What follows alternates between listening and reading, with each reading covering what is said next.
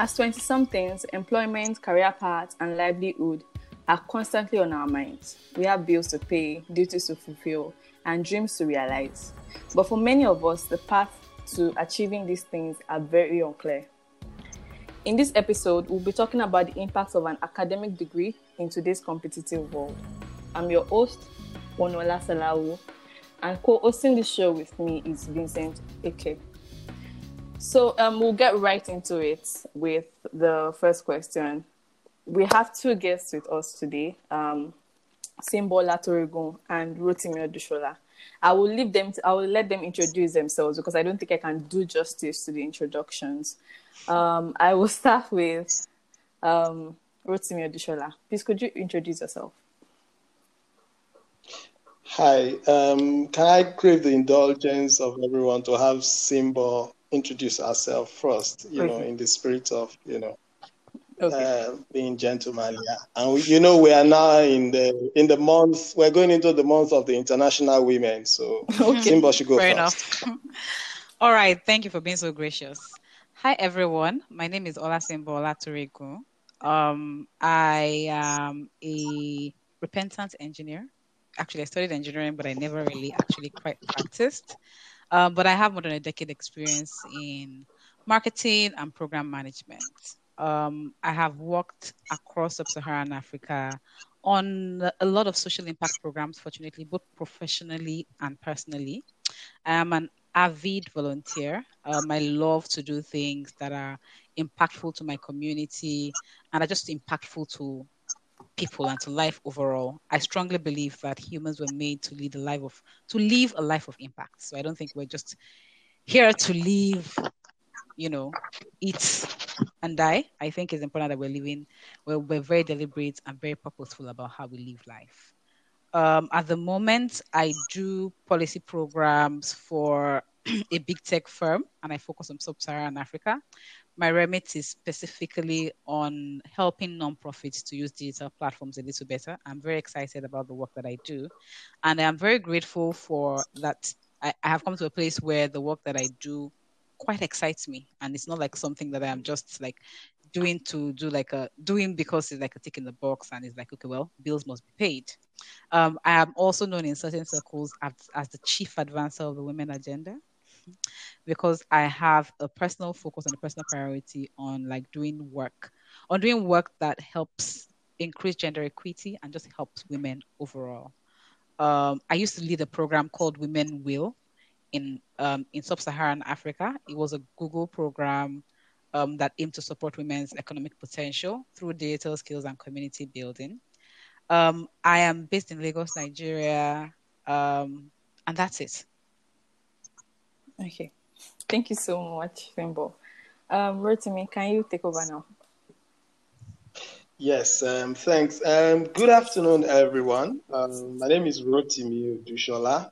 I am a lawyer both by training and in the work that I do.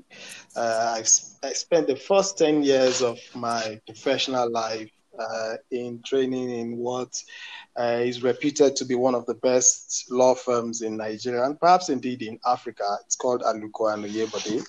Uh, and I was at, in those first 10 years, I was passionately involved in, you know, advocacy and litigation work. I loved going to court.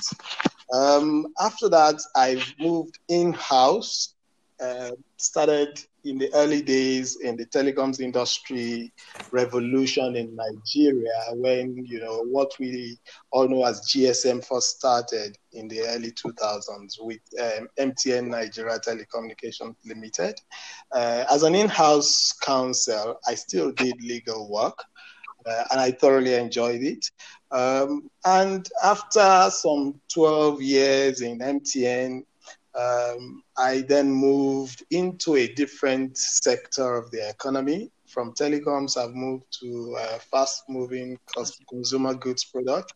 I now work with Guinness Nigeria PLC as the legal director and company secretary of the company. Guinness Nigeria is an iconic brand that many of us on this call will know. It is part of a multinational called Diageo Brands, Diageo, Diageo UK. Diageo is the biggest international premium spirits product um, manufacturer in the world. Um, and so um, clearly, many of us on this call would know that, okay, this fellow is uh, passionate about what you know the organization does. But for those of you who may choose to drink, uh, given that you are above uh, the legal purchase age of 18, my recommendation is that you must drink responsibly. You do so responsibly. But in terms of career, I've been a lawyer all my life. I've thoroughly loved it. And I'm actually looking forward to this conversation today uh, because I feel that there are a few things I could share with those of us on the call uh, that can be uh, an encouragement. Um, along the lines of what I heard Simba say, I'm also quite passionate about, you know, um, diversity and inclusion. Indeed, in my current role in Guinness Nigeria, I am the chairman of the board of the there's a diversity and inclusion board uh, which I chair. And, you know, I'm also personally committed to, you know, um, supporting younger professionals, especially professionals, you know, younger uh, professional colleagues in finding their feet in their chosen field. Uh, I'm passionate about sports. Honestly, we shouldn't get into that conversation and we or, or, or, unless we don't want to end. So let me leave it at that and let the anchors take take it from there. All right. Thank you so much for the introduction. It was very, you know, broad. Uh, so I would like to take both of you a bit back. Um, I, I, would like to go into your education. Um, how do you think your education? That's a question directed at both of you. Um, how do you think your education, particular, particularly what you studied at the university, how do you think it influenced your current career? I know that the answer will be very different, but I would like to hear um, both from both of um, perspectives. Um, so yeah, I would like to go for, with um, Rotimi this time first, not Simbo. okay, thank yeah. you. Thank you, um, Bonu. Um, so I studied um, law, obviously, in the university. I went to Ogun State University. I'm very proud of having come out of that institution because I think it has molded me uh, in what I've managed to achieve so far in my career. Um, I always wanted to study law. If I wasn't a lawyer, I think the only other thing, you know, I, I would have wanted to be is a professional footballer. So when I said that I, I was passionate about sports, I, I actually meant football. Um, but my dad would hear nothing of it. As a matter of fact, my dad was one of those parents that would tell you that, look, if you didn't study what he described as a professional course, he wasn't going to sponsor you. So, uh, first attempt at JAMB, I, I didn't, you know, score high enough. So I was offered philosophy, and my dad said, "No ways, you got to go back and write it again." So second attempt, I got into, um, you know, the law faculty of Ogun State University. From there, I went to the Nigerian Law School. Um, and how has that, you know, influenced my career? Honestly, it's you know when you are doing what you've always wanted to do. Uh, that's the way I feel. Um, I think that because I've been passionate about, you know, uh, the study of law, and I've always been curious about what lawyers do, it's helped me to be uh, quite focused, and it's helped me to also stay, you know, grounded and connected, and therefore helped my career in its progression. Uh, it's a different thing when I start to talk about, you know, uh, what I actually do as a lawyer, because, you know, I started earlier during the intros to say, you know, I used to love going to court. Uh, so, broadly speaking, in Nigeria, when you're a lawyer, you could, broadly speaking, be either in legal practice in a law firm or on your own, or you could be working in house uh, I've had a bit of both worlds, and you know, uh, I, I, think the fact that I studied law, obviously, what I do, you have to have qualified as a lawyer for you to be able to work as a lawyer. So it's pretty easy, actually. It has the short answer to the question, therefore, is that it has been quite helpful in helping me stay grounded. focused. Thank you. Okay. Thank you very much. So, um, Simbo, I'm actually like very, very curious about your answer, considering your background. Because what I, what I studied and what I'm doing are two different things, no? So, yes, I mean, exactly. maybe not completely entirely different. So, I studied engineering, and I think by my well, it, so I studied engineering. My mother didn't want me to study engineering, right? But I was doing really well in math. Um, I absolutely detested physics, and that should have been the sign for me that I shouldn't really try engineering. I hated physics so much. Chemistry I was okay, biology was you know was all right, you know. But I loved math, and I did both math and further math, and consistently got A's in math. So because of you know my love for math, I thought I thought okay, it would be great to go do engineering. Um, I mean, I I I I, I quite liked engineering. I just always used to probably the best the best grade I got in physics in the first couple of years when I was doing physics, um, it was maybe like a C. I, I just did really poorly in that particular particular area. And if you know engineering, you know that if the, the foundation really is math and physics, right? So the moment you the moment that foundation isn't there or doesn't work, then you, you it's listen, it's going to be a struggle um, for you to go through, particularly. So I realized that a bunch of my other courses that were based on like a deep knowledge of physics as I advanced through weren't they, just weren't working for me and I, and I wasn't working for them either. So in like my 200 level, I realized that I don't, I didn't think I could do this for the rest of my life, and I already started thinking of, okay, what am I going to do for the rest of my life? You know. Um, Right. So anyway, so I finished and I knew without a shadow of a doubt that I didn't want to do engineering. So I didn't explore. When I was in like my fourth year or so, a bunch of people in my class were writing CCNA exams. They were writing all those professional exams and things like that. I did not bother myself at all because I knew that this wasn't for me. But I didn't know what was for me. And I was just in the state of, you know, I wasn't but you know, as, as things happen, like I, I was I was I think in my final year when I was like trying to think about um so what do I want to do? One of the things I kind of landed on was that I wanted to do something that wasn't like a regular nine to five, like not something that was just that was very routine. I wanted something that allowed me to apply some creativity.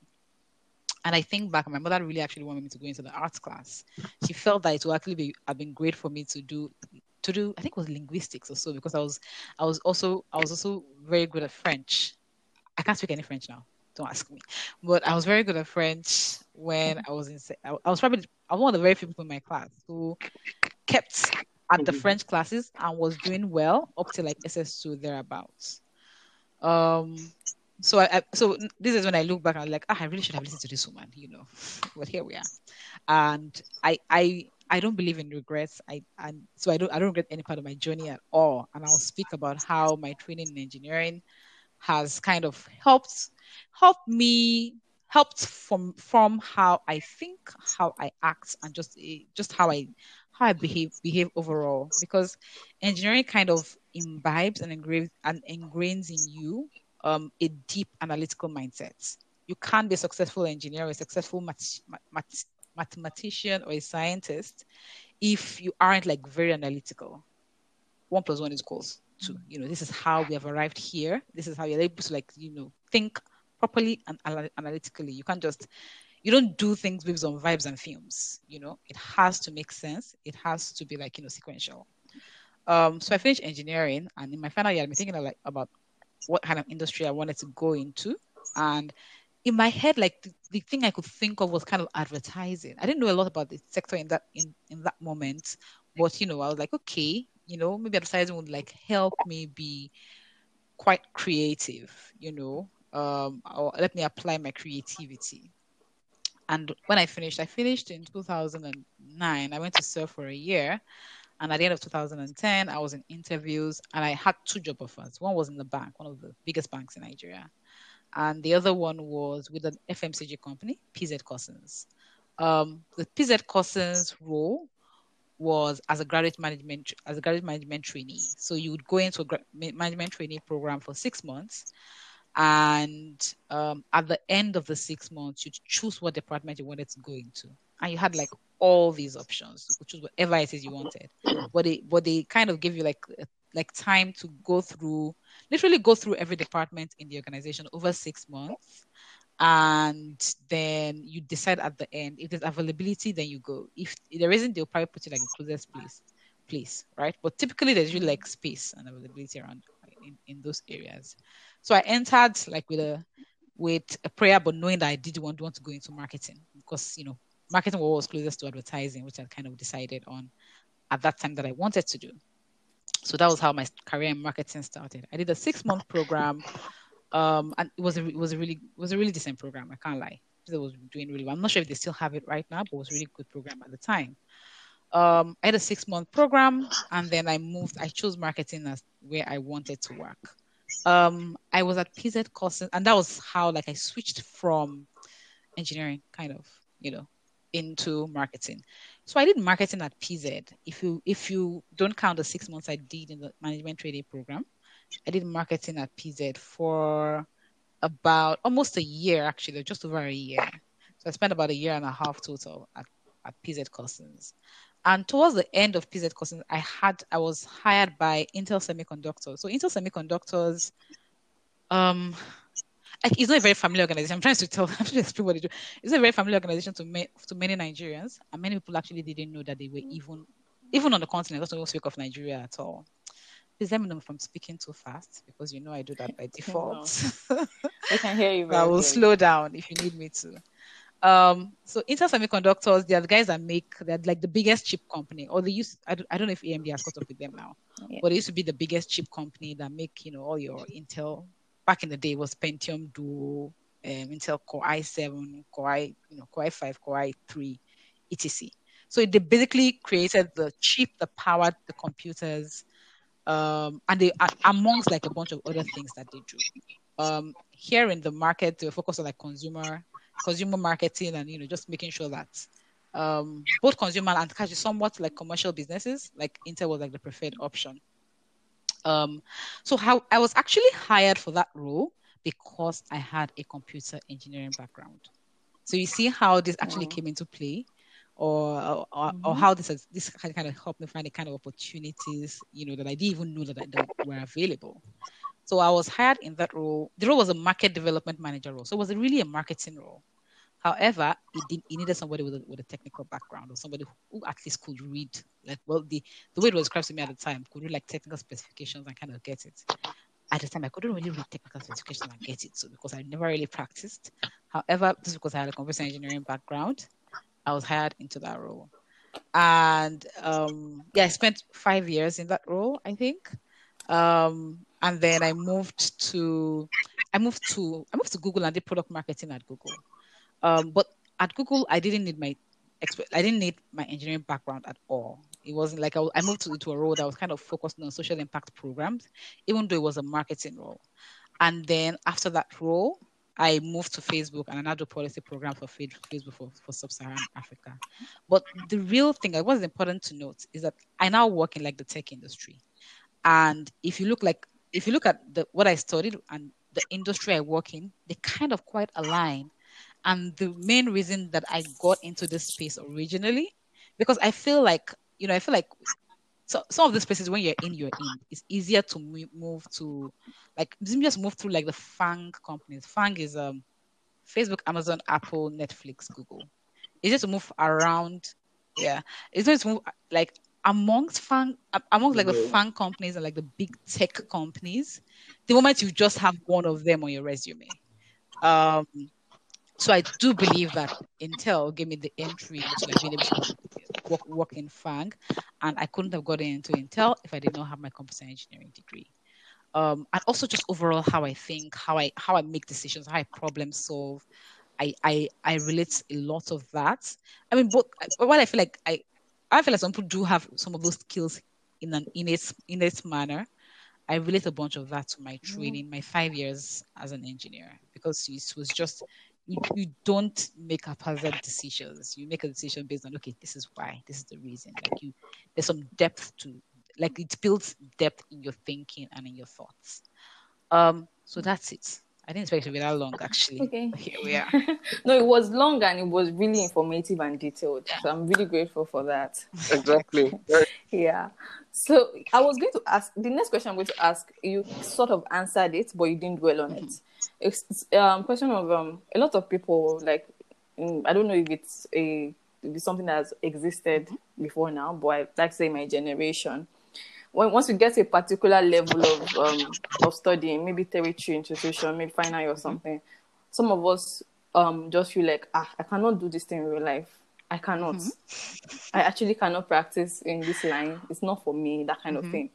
So the question I wanted to ask was, did you ever feel that way? And you've mentioned that yes, um, some, you, you you knew that you couldn't Yep.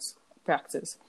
Yeah. So I wanted to ask both of you, um, how if, if both of you ever felt that way, and if you did feel that way, how did you get past it? Like I um I would really appreciate you know practical one two steps of how you managed to yeah, Yeah. solve the situation. Exactly, Es- especially dealing with the pre- especially dealing with the pressure of that because I'm on my way. Sometimes it comes with some level of pressure. You know, you've studied engineering for four or five years. You you feel like it's a waste of, you know, so many things could go through your mind. Waste of investment. Am I sure I'm going to succeed here? So how did you really deal with all You know, of I'd like these Rotimi to actually Yeah. go first, and then I'll answer. Yes, I'm happy to go first. Uh, uh, and you know, I'm kind of hoping that the info or the the response I'd give would not be too straightforward, uh, because I think uh, the world we live in today now uh, calls for all of us, all young people, to see what they study as empowerment rather than a constraint. Uh, so if you look at the example that uh, shared, I think is great. Uh, but if I'm even go and focus on someone who studies law, for example, and it kind of feels like there is some perceived limits to what a lawyer can do. But I think that is um, it's a fallacious way of viewing things now in the current world that we live in, because you could actually and you should see what you study as you know a way of empowering you to be impactful in the world now. Um, so rather than entertain fears around whether or not you want to create a career out of what you studied, you should be asking yourself the question if you take your course of study as the uh, foundational empowerment, what are the problems, what are the challenges in the world today that I can, you know, uh, focus on addressing and resolving, in and then use what I have studied as part of the platform for doing that. Uh, I think in the example that um, shared with us, you guys can see that quite clearly. Being an engineer and then getting into the, um, you know, uh, the tech world. But similarly, being a lawyer, for example, and you look at around you and say there are problems, there are challenges all over the world. You can use your foundation in law, and I dare say in any other discipline that you study as the basis for saying what are the challenges that currently bedevil the world that I am going to focus on, you know, addressing, and you are then going to be utilizing your your your your the, the course of study as well as focusing on something that's impactful on the on the world and you know maybe even also along the line you are are enjoying what it is that you are doing. Personally, um, I actually didn't have that challenge uh, because, I, like I said, I am kind of you know living my dream in the sense that uh, I've always wanted to be a lawyer and I am a lawyer. But what I have found is that when I moved in law from being you know in active legal practice in a law firm and then I moved in in house, I found myself to be more of a business leader uh, actually people don't see me as a lawyer because in the management at the management level in a big multinational like Guinness, you are you know even if you are the legal director, which is the role that I currently occupy, no one, nobody is looking for you to come and tell them what the Constitution says or what the Labor Act says. What they're looking for is how you apply your knowledge to the strategic objectives, to facilitating the achievement of the strategic objectives of the organization. And in that small micro space, you could say that is the challenge, you know, to address with the background that you have. But the world itself, as they say, the world is now an oyster. The world is actually out there for you to then, you know, see. So I can I can extrapolate and say beyond what I do in Guinness and using my foundation in law to help the organization achieve its strategic objectives, I can also use my foundation in law to tackle challenges that are going on in the world. And there are so many so of them. Let me stop there. Um, Simba. Okay, yeah. so the question was um, like in the times, in the periods when I when like like when you're struggling, when you get to a place where like, oh my god, what am I doing here? I don't want to finish this. Like, how how do you keep moving? Okay, I can answer yeah. now with the power of hindsight, but in the moment, I'm not sure that I that I necessarily handled it right. Um, but first, let me let, let me give you context. So I finished with a three, maybe three point seven GP or so. So I finished with a two one, but it was a very close to one. Me myself, I know that I could have finished with the first class if I really wanted to. I could have finished with the first class if I really wanted to, or I could have finished with a really high two one. But in the period when I was there, like like I was I was there were exams that I was literally picking up my notes the night before. I never failed the course, you know, honestly. But like I would like especially like the ones I didn't really like, like the physics physics or co, I would maybe like get a D, you know. So I didn't get like great grades. Um but I I was fortunate because I pulled through. Now I'm not going to tell you that I'm not to give you my answer now with the power of hindsight. Half of like half of life and moving forward is commitment, right? So it's that I don't necessarily like this thing, right? But I want to, but I have committed to it. It is hard for me to do, but I'm going to complete it. Like finishing the things that you start and just following through. Half of the tips of success in life is committing is committing yourself to something and finishing it. And that is literally like the advice I have for for many people.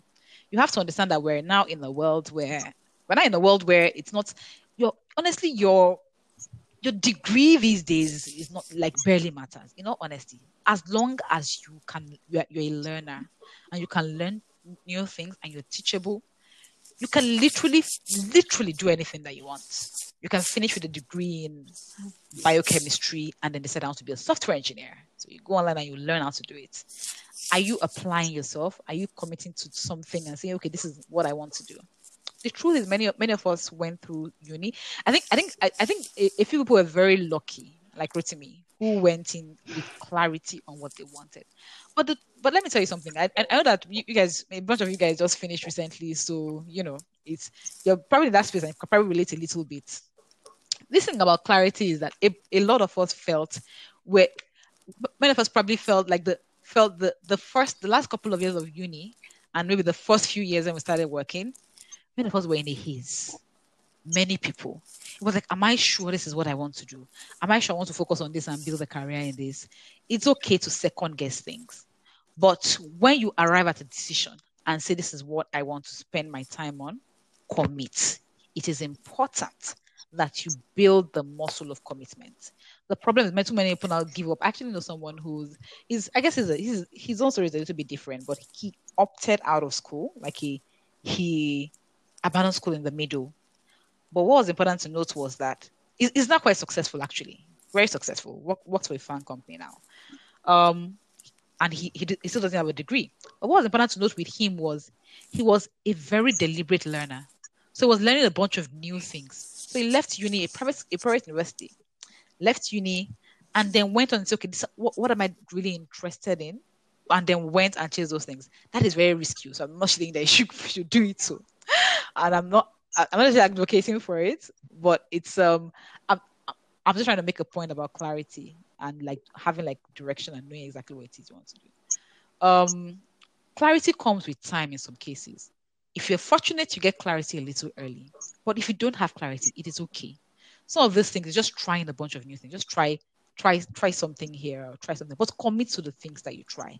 It is important, you know, and it's also important that you learn to listen to yourself, right? So you're spending time, like learn learn to learn to separate a lot of the noise that's happening around you, right? And then check that okay, um, what what what do I really what am I what do I really think about this matter? You know, am I is this thing this thing that I think about this is this something that is it because of something that somebody said, or is it because of something that you know somebody is advising me? And listen to yourself. Ask from ask advice from people. Ask people what they how how they see you. Sometimes you know just it's important to go through like a period of self um self like would I say self search or but anyway self awareness is just important. Um anyway, bottom line is commitment. When you pick something, it is important to commit to it. So if you're in school right now, you're thinking, I really hate this course I want to do, right? You know, half of life is like, okay, I am in 400, 500 level. I am literally almost done, or 300 or 400 level. I am almost done. Why don't I complete this? Just not because I particularly like it, but because I have committed to it and I want to demonstrate commitment. And then, if you want to try something new, the world is literally your oyster.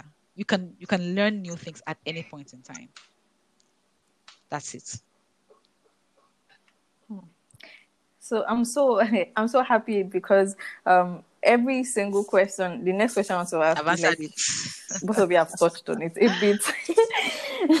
so the next question I, I wanted to ask, I don't know if it still even requires asking, is that um, in today's world, like in the working world, because both of you are quite, you know, exposed to it, um, would you say a degree, um, if somebody has like a third class or, you know, but then the person is really, really skilled at, let's say, software development, coding, and things like that, but their degree is not really, really strong.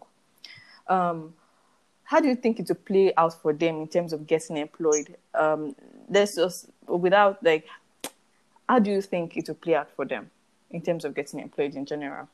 I know that that question might be more focused on to um, to you, Simbo, but I would also like to hear um, Rotimi's perspective because I'm pretty sure, even though you guys are not directly connected to employment and stuff, stuff like that, um, I would like to hear your opinions on skill versus degree, so to speak. And yeah, exactly. To chip in, bearing in mind that for some um, for some applications, you get to see that uh, applicants must hold a first class or a two one in such. Yeah. So now, how do we balance it up? I Yeah. probably have a third class degree, but then I have the skills you're looking for. Yeah, it, it is a challenge uh, in contemporary times. I mean, if you look, if you just look at the sheer number of people who are graduating from high institutions in Nigeria and compare that to the very limited, you know, opportunities, employment opportunities that are available. And I recognize that this question seems to be focused on where the choice is to go for paid employment. Uh, I don't think it matters uh, much, if, you know, the class of degree you've come out from the from the university with, if you are entrepreneurial in, you know, in focus. Um, because then you know it's about passion, it's about commitment. Uh, but yes, it is a challenge where you know there are very few, there are very many graduates chasing very few you know employment opportunities. And that's where you get employers you know putting criteria such as minimum you know uh, qualification. Uh, but here are some of the you know tips that i will you know offer. And in law it's quite interesting. If you look at some of the most reputed and most brilliant you know lawyers in nigeria over the past few decades, you'd find that not all of them were, you know, brilliant students. Uh, it could be on account of, you know, not being so committed when they were in school. I think I was in kind of like in that category myself. Um, you know, I managed to get through. Uh, you know, all but one of my courses. I once had a receipt in a particular course, and by the time I wrote the the course the second time, the lecturer called me and said, "What was wrong with you the first time?" You know um, so sometimes you find that young people are not as committed to what they're doing at the time that you know is required you know the holy book is, itself says that there is time for everything and you must bring yourself to be focused on the things that are relevant at every point in time. When it's time to study, you know, you should prioritize that over, you know, partying or doing, you know, spending time on social media and the rest of it. Um, but for the question, I think in law, and in many other professions, one way of overcoming this challenge is if you go into the practice area. Uh, in practice, uh, these requirements of having to have graduated with a certain degree uh, a class is not prevalent. It's more prevalent in the corporate world. Uh, is that if you distinguish yourself with commitment, with passion, with hard work, uh, then you give yourself an opportunity to overcome it. Because when employers are looking for skills, there are many ways in which they find those skills. It could be by you know advertisement where they've set the criteria, and unfortunately you might not meet it. But it could even be by you know looking through informal means such as you know secondments or they go. So I give the example. I got into MTN from a law firm on secondment. I, I didn't apply to go in there. And by the time I got in there on secondment, the company started writing to my firm to say, no, we want this guy to stay. We don't want him to go back to your to come back to your office. There had to be some sort of compromise. So distinguish yourself in the things that you do. Um, if you miss the opportunity whilst in school to have, you know, performed as best as you can, which could be on account of, you know, maybe uh, distractions that didn't allow you to give it, you know, give your studies the best shot. Uh, it kind of makes it a little bit harder in you know formal employment down the road but for those of you who might still be in school and still have the opportunity of putting your best foot forward as far as the academics are concerned the real advice is please focus on the most important things at the most relevant time but if you are already on that journey of saying oh look i'm already out. I have a third class. I have a you know i don't have a first class you know and they're asking for this find other ways of demonstrating your competence, you know, your commitment, such that you become a sought after skill, you know, and then employers will make exceptions and say, oh no, we know this one is you know uh, is is uh, is competent and it shouldn't matter whether or not you have that certificate or that class of degree or not. Excellent. Could you um, remind me what the question is again? Um, um skill versus degree. Um, if you have like a very bad right. um, degree, let's say like a three. So, yeah. I genuinely think that we're moving into a space where, um, so well, first, I, I don't know if it's a Nigerian thing or just overall. No, I don't think it's just Nigerian. I think overall, for the longest time, people have placed a lot of emphasis on certifications, degrees, you know, things like that. But I think we're generally moving into a space where people are very deliberately pricing or considering skills significantly higher than degrees because people have seen that the fact that you have a degree or you have this kind of particular degree doesn't necessarily mean that you can do what it is you expected to do or what it was that you went to school to go and do. I'll give an example of a few top tech companies have announced over the last few years. I think Nestle definitely announced that, but even Google announced at a period. I think Google and Facebook. I'm not sure whether it was is either or or both of them. That they were they were going to start considering hiring people without a college degree, and perhaps maybe uh, perhaps it's because of a it's because the maybe the tech industry these days is very heavily dependent on people just you have to like you can't you can't necessarily go to school properly and learn how to be like a software developer as a full degree, you know, for many people. It is it literally means that you're taking time off, you're practicing, you're learning on your own, you're learning with a team, you're, you know, paying for one course online or something, or something like that. So if you look at even like the when I said the digital skills space and the way people learn, things are changing quite a bit. And I genuinely think that in the in the future, we where there's going to be very like very very less dependence on like four five year degrees. It's going to be what can you do? All right? Where what can you do and prove that you can do it? And that doesn't have to come with a degree you know it could be for for example you know it, it, i don't know I'm, I'm not sure but i no i don't think this is just nigeria i think in a lot of a lot of countries, you get after after school graduate programs because people know that many people weren't prepped to fit into the world of work. You know, um, many of you you went through school a certain way, did certain things in school, and you just can't copy and paste those skills into the workplace. It won't work that way for at least in I know we're like within this context, the way we learn and where the workplace is, it just naturally it won't naturally work that way. In places where people have more internships and have spent a little more time in the workplace, there may be an easier transition because they've already learned while they were in school. They spent time at other organizations and they kind of have an idea of oh, this is how things work because they've literally been in those positions. But in Nigeria in particular, I see a lot of after after school graduate programs and things. Um, I see that people are people have to be retaught how to do things. Um, so I think that it's very important to pay attention to it because I think that's the future, definitely. Focusing on skills over degree. I, I, I genuinely think that at some point the degree is likely to be obsolete.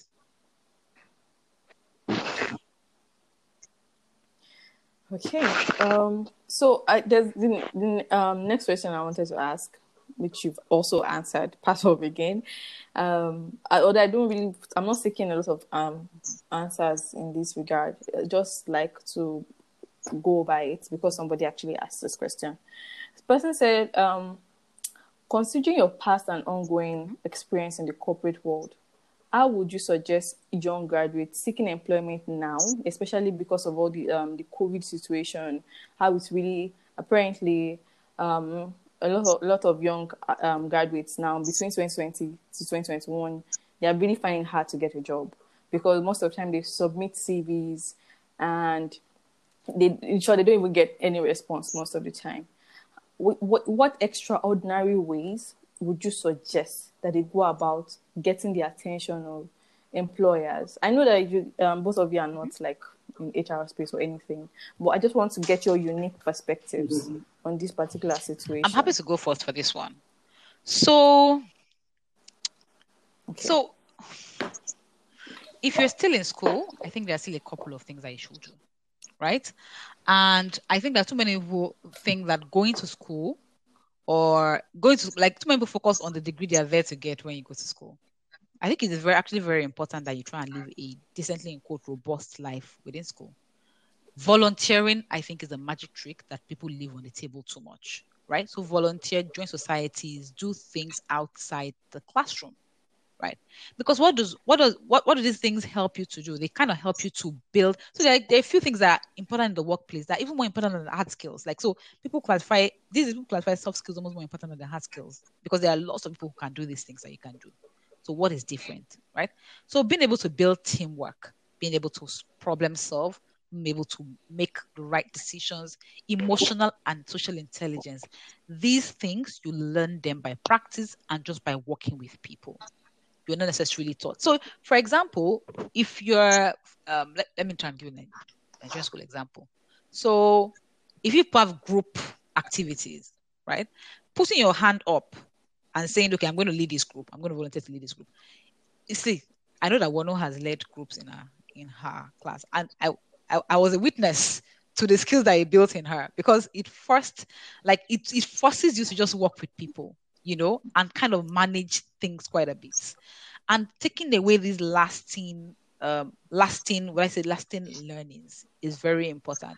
So one of the most important things that I think that people miss out on is one, just doing things outside like the things that outside like like your school things. So um don't just focus on I'm get good grades and don't like put your hand up to to manage groups if you can, put your hand up to handle something, you put your hand up to organize stuff outside, just put your hand up. It is important. It helps you work with more people. It helps you build credibility with people. Um, and just helps you build your social and emotional, emotional intelligence. Secondly, for those who are maybe outside school, um, definitely, definitely try and volunteer. So the problem is many of you, like, I know that many people leave school, right? And then you're like, I have this degree and you place so much emphasis on that degree that you have, thinking that they should have because I have this degree. First, so let, let me be clear that I I strongly believe that the that the relationship between a workplace and the person is mutually beneficial. So you should never go into a place where they are treating you or acting like they're doing you a favor, please, I, I uh, don't because you're you're bringing yourself, your unique set of skills, your unique set of life perspectives to that organization. So don't also approach this thing like they are doing you a favor or like or that somebody is you know doing you a favor. But understand yourself that what am I bringing to the table? If you can't articulate it properly, ask yourself, how can I improve in this regard? Um, I find that some of this, some of these things are like, I'm particularly when, when, you don't have like experience and you know, people tend to see, okay, what have you done, and like, you know, how have you done this? I have had doors open for me just because I, I was volunteering somewhere, or I there was a good thing that I had on my resume, you know, and things like that. And it is okay. And I, originally want to say, to say that it is okay to do it primarily for the sake of getting it on your resume. It is not altruistic but you know, go ahead and do it. If that is the main reason that it is, I'm hoping that you will enter and realize that, oh, this is actually more beneficial to me as a person, and then you will be a little more intentional about it. But if it's for the purpose of getting it on your resume and saying, I have volunteered with this organization, I've volunteered with something like this, just go on and you just need to expand your experiences. That's part of that's one of the things. That's one of the things I think people should do a little more. And um, so definitely volunteer a little more. Secondly, is that if you're in a field where, if you're in a space or in an industry where there are like professional qualifications, there are things like that. For example, if someone is an accountant and you and you aspire to follow through on a career in accounting, if you haven't done the ACC or the ICAN or we haven't gotten started on it, it's honestly like I, am not even an accountant, but I know that that shows that you're, you're not a serious person. If you finish year four or you graduate without even like making an attempt or you're not even looking at it, then you clearly are not even a serious person. That is if you choose to follow in that like if, if you if you intend to follow on that career path and that's where like you want to want to follow so if in that kind of space where for example you work in a, like you're in hr i think they have those personnel management trainings and exams um accounting if you have those other more professional kind of career paths um, you're lucky in that somebody has actually created a program for you that kind of helps you fit in a little more with people who have gone ahead of you, right? So if you can connect with those professional organizations and things, definitely join. Even COREN, when I was in, in uni, there's uh, what's it called? It's called, called COREN, but I've forgotten. I think it's registered something registered engineers in Nigeria or something like that, and they have like student packages Thank you.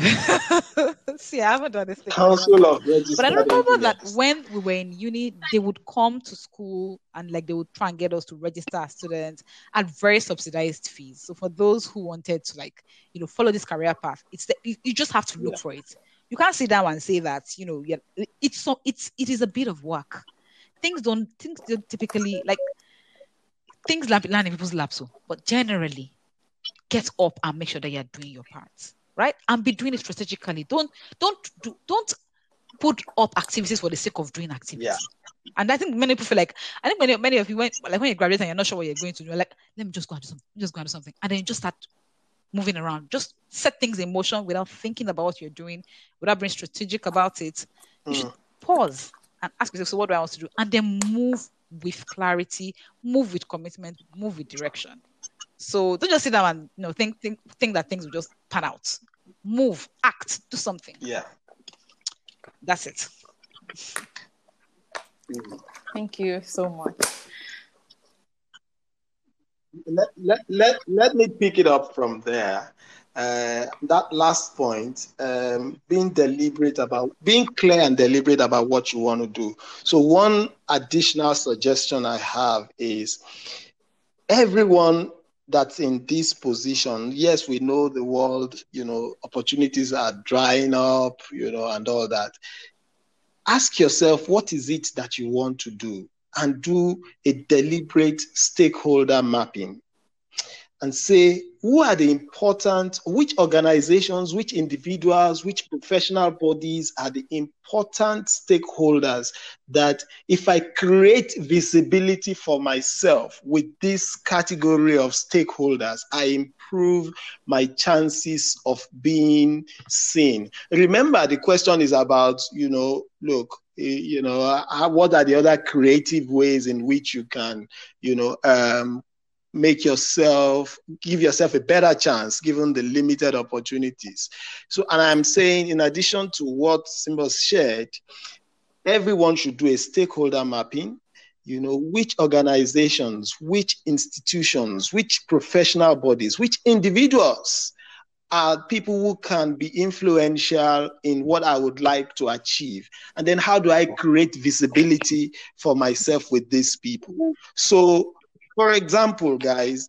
um, I know a lot of you spend time on social media, but there is one that I think when you're you know considering your career and what you want to do you know creatively what you want to do in a you know in beneficially linkedin is one that i think if you are not on it honestly uh, you are depriving yourself the opportunities that are out there and that and then when you get on linkedin um, it's unfortunate that these days some of yeah. the things that happen on facebook and instagram are creeping into linkedin but you know and such kinds of platforms but the idea behind this kind of platform is a lot more professional and you know a lot more focused. When you get on and you can i get you know uh, requests for connection mm-hmm. with people that i don't know. But the first thing i do is i check out your profile. If, if i don't see that there is some seriousness i just you know let it slide. But i've connected with people that i don't know on linkedin. Maybe i was mm-hmm. speaking at a seminar and they were there or some some don't even know you from adam. So i'm saying you guys when you get on LinkedIn, there are platforms on LinkedIn that are professional, that are groups that you can learn from, you can contribute to, and you can create visibility for yourself. You know, and the opportunities that can come from those kinds of platforms are not necessarily going to come from people you know. But if you have done that stakeholder mapping in a manner that says, this is what I'm passionate about, this is what I would like to do, and these are the things I need to do in order to get to where I want to be, then what are the things that I need to, you know, get involved in that facilitate my ability to achieve that objective. So, in addition to that, you know, I'm going to say, I think uh, Simbo's touched on it. A lot of professional bodies have like a young members forum, like a students, you know, uh, forum. Uh, and if you are and this doesn't have to do with what you're studying. So you could be studying law, but you are interested in HR. If you go to the professional bodies that are, you know, uh, you know, regulating HR practice, you would find that more often than not, they have young practitioners groups or forums. That's part of where you should be put dropping your heart and volunteering and being active and being visible it does two things for you you are learning, you are honing the skills that will enable you uh, do the things that you'd like to do. But at the same time, you are also creating visibility for yourself because there will be more senior people, more you know uh, important stakeholders who are seeing what's happening in those kinds of you know fora and are taking notice. And you know when opportunities come, by the way, it may not matter whether you have a third degree or you don't even have a degree in that particular profession or that particular discipline because you've also been creative in you know uh, uh, uh, you know in making yourself visible and you know at and the same time just, learning just to add to that on talk the area that LinkedIn, you're interested in. Um, I think many people don't. I, I, I feel like so. I, I sometimes think that maybe a bit of culture also. A, a bit of culture works against many Niger- Nigerian youth because many people grow up not not not everybody, but many people grow up with the under the notion of like you know you're seen and not heard. You know, so by the time you're trying, you're going to adulthood and trying to like step outside and speak a little more in places where you think that you know there are in places where you should be speaking more, where they're like adult presence in quotes. It is almost against your nature, so you're finding it difficult. You know, you're struggling to to you know to to be a little more um, visible, right? However, there's a there is a lady that like she's honestly she stalked me. I was I, I was on a call a couple of no I was on a call earlier today and somebody said something about tastefully engaging, right? She stalked me quite a bit, but she did it so tastefully, right? She's Nigerian based, I think, in the US or so, and she knew she wanted to work in policy in a particular sector. Um, so in the tech sector in particular, she had gone online, she had looked for the kind of people who she went to, and she had sent like a ton of people messages. You could tell that, like, but like with each person, she sent a personalized message. What is what I always ask because I strongly believe in cold emailing. I don't believe in spamming people, but I believe in reaching out to people with intention, right? So don't do copy and people like don't don't have like a template of a message and say I'll copy it and just send it to whoever responds to me response. You know, I'll do inshallah and vibes or how how they call it right? So you have to like if if you have let's say for example you have and decided okay I, I want to do some work in this in this industry, go on LinkedIn or go on YouTube or Google and search who are the people that are doing stuff in this industry, right? And then you know Google or search and then send them little messages messages that show that I read about you, I know what you do, I watched the video about you, and say okay. I, I'm looking at entering in this industry. What advice do you have? There are very few people that don't that don't get sucked in by things like that. And this lady that I was speaking about, who, like, okay, she, she didn't stalk me. Don't first use that word, but she she she tastefully chased me for a little bit, and I actually got to the point where I, I actually started considering referring her to a role. But before I, I could even like refer say that refer her for that role within the organization I, work, I was working for at the time, she had gotten she had gotten a similar role at a I think it was TikTok or so somewhere. And you could tell that this girl was intentional and deliberate about what she wanted, and she went after it. Um, but if you sit down, like if you if you if you haven't won done that assignment where you are spending like I understand that there's a lot that's going on and there's and there's confusion. And sometimes when you land at these answers, you don't you don't necessarily you can't necessarily like you're not 100% sure sometimes.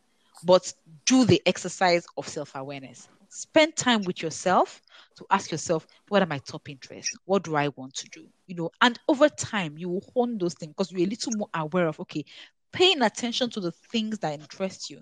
So you read something like this this really piqued my interest. Why did it pique my interest? You know i did something what you know why, why did i enjoy this thing i did so much? You know but you have to broaden your experiences and broaden your reading in particular so broaden your experiences with people, with you know, the volunteer experience I already, I already spoke about, and broaden the things that you read. You know, some people are people should be working in industry that they, that they don't even know exists. So spend that time with yourself, and the moment you have a decent amount of clarity, you don't have to be like a yes, I am one hundred percent certain, but like I but be be like okay, I think that this is where I should spend some time focusing on, and then go ahead and do the work behind required and think outside the box. If you just things you can't sit down and expect that things will land. That that's that's the one thing that's you know I, I always that's interesting to me when I hear like when I hear people talk about things. Let, let me actually let me actually give you like a little bit of a background. My first my job at Intel when I was trying to move from PZ to Intel, I applied for that job, but I got a I applied for that on the official channel. I got an email almost immediately, like an hour later, saying, Sorry, you don't qualify for this job. I moved on, but I, a couple of weeks later, I saw that the job was still open. So I Googled um, Human Resources Nigeria. Um, so human, Resources Intel Nigeria, you know, but I didn't see HR Intel Nigeria, but I, I kept seeing somebody's name. His name was Bunmi Ekundare, was the country manager of Intel, and it had just been announced like uh, a couple of months before then. So what did I do? I went to my email. I put Olubunmi underscore Ekundare at intel.com, Olubunmi Ekundare at intel.com, or underscore Ekundare at intel.com, um, Bunmi Ekundare at intel.com. I put like 14 email addresses, put them in BCC, put my email, put my um, put my resume, typed in why I think I'll be great for that role, and then sent it. 13 emails bounced, but one did not bounce. The man emailed me the next day and said, you know, um come for a come for an interview come on, come for an interview a 20 minutes interview later i had the role right same same with my facebook job actually somebody had emailed me about a job on facebook a couple of years before but i had seen so and i never responded to that particular recruiter because it wasn't the role that i wanted But I saw this role later and said that, oh, I actually really do want this role. And it looks like something that I, I really, really am suited for. So I went and dug up my email. In fact, before this, I should have told you, I had gone to people's LinkedIn, I had come in their LinkedIn messages. Sometimes you get a response, sometimes you don't get a response. Mostly for for for the role that for when I was looking for the role in Facebook, a couple of years before I actually got this new role, I didn't get a response at all from any recruiter. But this one, when this lady emailed me, so I, I went back to the email that she sent in 2017 or so.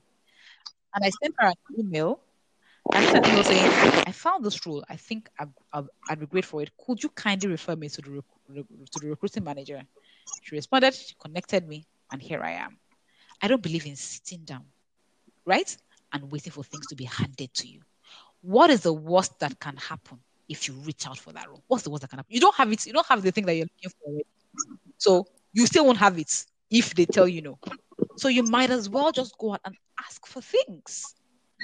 Anyway, so that's that's that, I think that's one thing I see. Like a lot of young people were just sitting and like you know ah you know I'm with, and you know I, I get it. You are you're feeling down. Your friend seems to be moving forward and things like that. But like I I don't have a lot of patience. I, and I'll be honest. And one knows this. I don't have a lot of patience for just sitting down watching your feet happen. I'm watching your feet and just wallowing in your this thing. Wallow for a little bit, but then get up and move forward. You know? Thanks.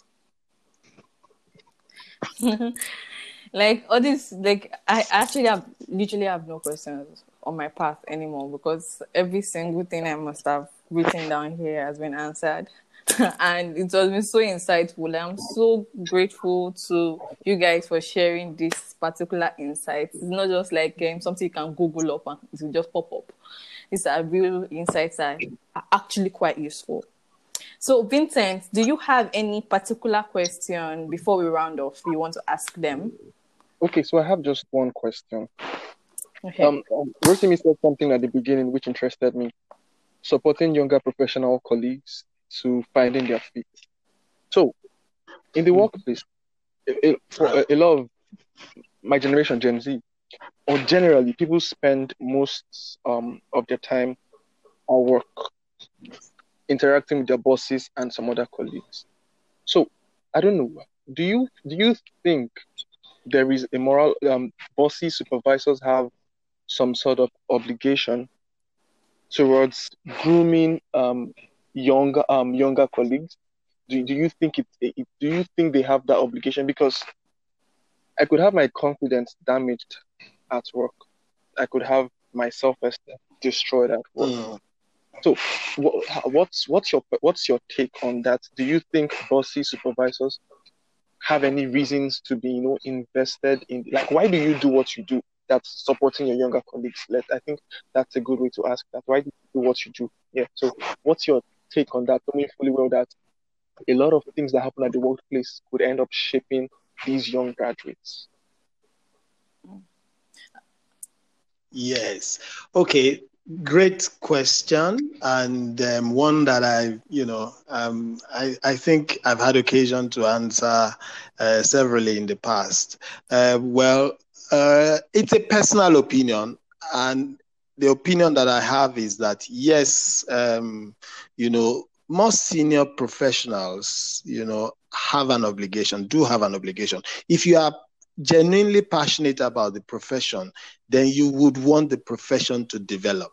And a profession that doesn't have a core of you know bright younger generation coming into it has little chance of surviving or being relevant in into the future. So from a personal point of view i have that passion and that commitment to the legal profession. I genuinely believe that you know it is i mean there are things that lawyers say and people think oh we're just oh we're learned we're this but it's something that i'm genuinely passionate about the legal profession. Secondly uh, I think you know my own experience has also shaped my v- opinion and the actions that I take in this regard. I, you know, coming out of school, part of the training of a lawyer, a young lawyer, is that you will have a what is called a chambers attachment. I don't know what they call it these days. In other words, whilst you're still in law school, you will be, you know, interned with a law firm. Uh, And I did that with the law firm of Aluko but back then it's a gentleman called Bankole Olumide Aluko, uh, SAN.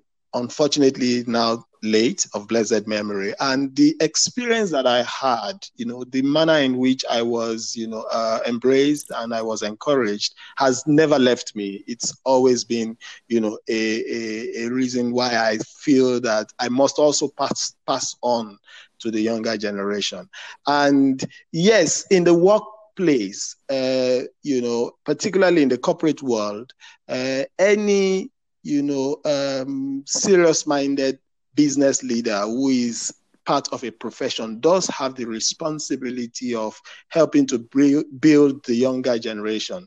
Maybe not necessarily in your profession alone, but broadly. But when you now focus on your profession, you know that you know it's important for you to also contribute to the development of the people who are coming behind you.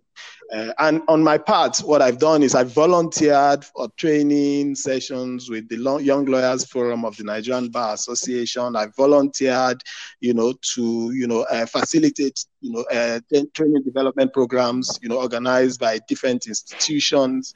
I uh, mentoring relationships, yeah, that I have with you know a few young people mostly at work uh, you know uh, i do agree that actually there, there needs to be some relationship. You can't you know just meet people out of the blues and become a mentor. Um, so yeah that, that's that's my view. Those are my views about that. I don't know if there was a subsequent question that i missed. Almost identical to what vincent has asked you has asked um, you guys before. Um, what mm-hmm. are your your personally as individuals, what are your personal contributions so, to the younger generation in workplace? At the moment, so in um, let me think about it. So I try to be very deliberate about like mentor. Okay, so it's so I have I have an interest relationship with, with mentorship, right? I believe that mentorship should be done organically and not necessarily because like it's a not necessarily as like part of like a program. So I think so. I have I felt I found that I have found I have found mentors personally in the workplace over time, just because we've just worked together, and I have I've I have deliberately cultivated like a mentorship mentorship relationship with this person, or this person has also I can see this person has also been very deliberate about mentoring me in the workplace, and I have kind of taken that approach forward with like how I mentor people going forward. I'll be honest with you and say that it's. I think it's only until very recently that I feel like I even had like because because I, cause I first thinking, what do I even know? Even though I've worked for ten years, imposter syndrome is real. so it's, it's only very recently that I've been like comfortable saying, okay, I'm actually going to mentor someone. So I'm currently in a, I am mentoring people, not just my, not actually in my workplace because I haven't even worked here this long, but in my with my alumni association. I went to Covenant University and they have a there's a pioneer mentorship program that they are linking people who have you know passed out a couple of years earlier with people who just you know left finished from uni recently. So um, that's that's probably like, like the only like the only structured program that I've been a part of. But how am I deliberately seeing how I'm mentoring people outside the workplace in particular, I would like the volunteering organizations that I'm in. Um, the, I mean, and, and, I, I, I volunteer for a number of them. Um, so I am deliberate about doing that, but I'm very also, also very deliberate about making sure that it's an organic relationship and it's not something that is one for a tick in the boxes. Um, and I genuinely think that that's how mentorship should be. It's be like, I have worked with you, I have spent time with you, I do get you. That's why I don't believe in men- messaging somebody on LinkedIn or somewhere or anywhere at all, or meet somebody at an event and saying, please, can you mentor me? Because the mentorship relationship is very involved. I don't think it's one that you just, I don't know you from Adam literally. You need to build a relationship to an extent first. Person, that's that, that's that's my school of thought. Build a relationship to an extent before you now move into like a mentorship because mentorship relationship. Because how do I even know where or what you know it is to mentor? So that's that's where I stand with mentorship. No, it's it's really literally the same question. Um, so this podcast has gone way longer than I than I intended it to go, and I'm so grateful. I'm so appreciative that, uh, of how insightful it has been. and actually very useful. Um, if there's if there are some things that I picked up, um, I picked up that the first thing is um, um, how um, you have to be committed to the decisions that you make and have clarity. Um, even though you might not get them immediately, because the, not everybody wakes up and just says, "This is what I want to do." This is what I... But the moment you get clarity, be committed, and you don't have to be hundred percent sure. But if you're interested in something and you're going into it, be committed into it, and also um, I one particular thing I'm going to go and read up on is the um Rotimi mentioned um, stakeholder mapping, strategy mapping, or something like that. How you should stakeholder mapping. Sorry, stakeholder mapping, and you know knowing all the key players of what what you want to do. Also, how LinkedIn is quite important. I mean, I learned quite a lot of things, and I also one very interesting fact, which is um, the cold emailing thingy. I, feel it's very, you know, um, Simbo is actually very, um, she she was very spot on when she said said something about how, as Nigerian youth, we don't want to be heard as because it's very brave. I don't know if I can do it, just randomly email people. But like you said, what's the worst that can happen? I don't know them before. They don't know me before. The worst they will say is no, or they will never reply me at all, and that's okay. Um, yeah. So it has been really insightful for me, and it's something I'll probably go back to go and listen to again and digest properly. Um, so thank you so much, so so much. I don't know if Vincent has anything to add, but uh, um, before we close out and end this podcast. No, no, I don't. I don't have anything to add. I don't. It's it's. It has been a very insightful session it has been a very insightful session, basically. So yeah, thank you for your hmm? contributions, Simbo yeah. and I need to stakeholder mapping is something I'm living or something. In fact, once I'm done with this call, I'm going to resist. I'm going to. Oh, nice. Thank you guys for the invite. It was really my pleasure. So, thank you very much. we are so we are grateful you. that you accepted. Thank you so much. Bye bye bye. Bye, bye Rotimi. Bye, Simbo. Thanks for listening to today's episode. We hope this series was as fun for you to listen to as it was for us to make it. We loved all the comments on our last episode and we hope you enjoyed this one as much. To check out more 20s Fusion content, follow us on our social media on Instagram at Twitter at 20s Fusion. And feel free to leave comments and suggestions. We love hearing your feedback.